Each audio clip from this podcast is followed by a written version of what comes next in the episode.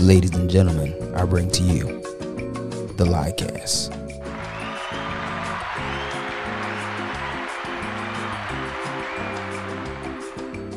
Welcome back to another episode of the uh, Liecast. I'm your host, Juice P.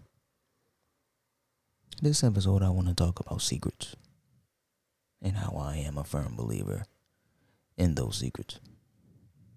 Now, recently, well, let's let's give a little bit more background. I am of the notion that um you shouldn't tell everything. More specifically, you shouldn't kiss and tell. I'm a firm believer in that. I'm a firm believer in things are none of people's businesses. And a lot of people uh, live by that notion as well until they want to know.